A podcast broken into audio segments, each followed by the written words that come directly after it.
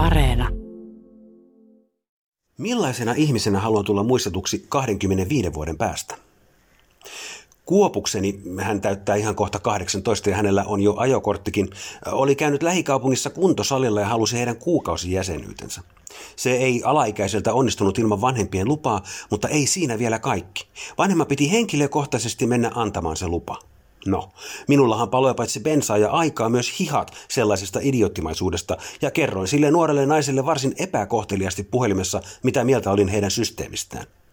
Pyysin kyllä sitten kasvatuksin anteeksi, mutta jäin oikein miettimään, miksi olin puhelimessa käyttäytynyt niin.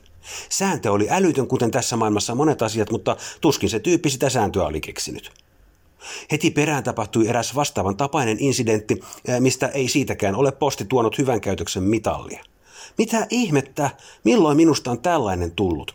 Huonokäytöksinen, ylimääräisen kärkäs ja arrogantti sekä tietysti kaiken kukkuraksi typerys, koska maailma tai ihmiset eivät sillä muutu, että minä kerron heille kuinka tyhmiä he ovat.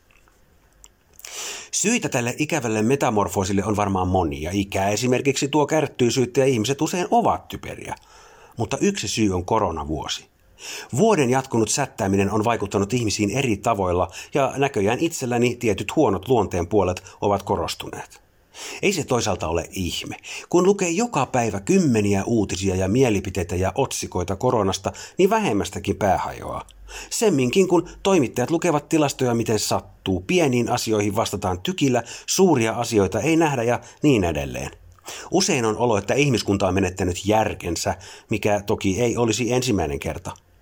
Luonnollisesti pakettiin kuuluu, että itse tietää kaikki asiat paremmin, minkä seurauksena sitä huokuu huonoa tuulta jo ennen aamukahvia. Tuntuu, että elämään ei mahdu muuta kuin tätä korona, korona, koronaa, vaikka eihän se niin ole. Aurinko paistaa, räystää tippuvat ja lööpeistä huolimatta kuljemme kohti kesää, emmekä Harmageddonia. Näin ollen.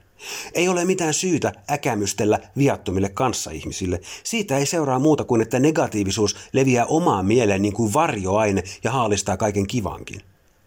Elämä ei toki ole tsemppilause, jossa kaikki muuttuu hyväksi, jos vain ajattelee niin, mutta toisinpäin se kyllä toimii.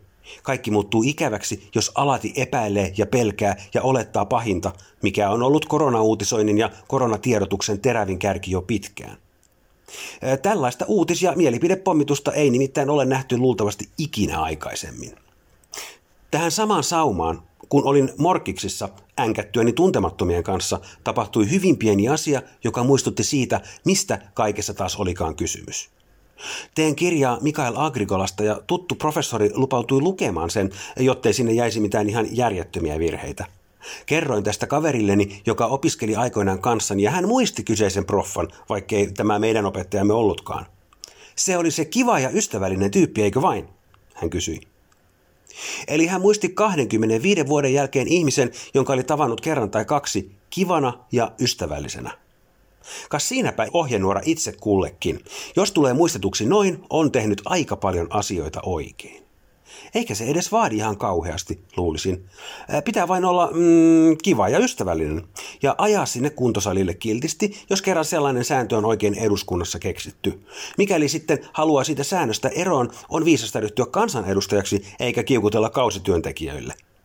Ennen kaikkea kannattaa kysyä itseltään kyllin usein, vaikka ihan joka aamu, millaisena ihmisenä haluan tulla muistetuksi 25 vuoden päästä? Miehen sukupuolielimenä? Sellaisena, joka on pöyhkeä ja epäystävällinen, sellaisena, jonka seurassa kannattaa olla varovainen, koska hän ei siedä typeryyksiä, sillä tietää aina paremmin. Ei, ei ehkä tuollaisena. Onneksi siihen asiaan voi vaikuttaa ihan joka päivä.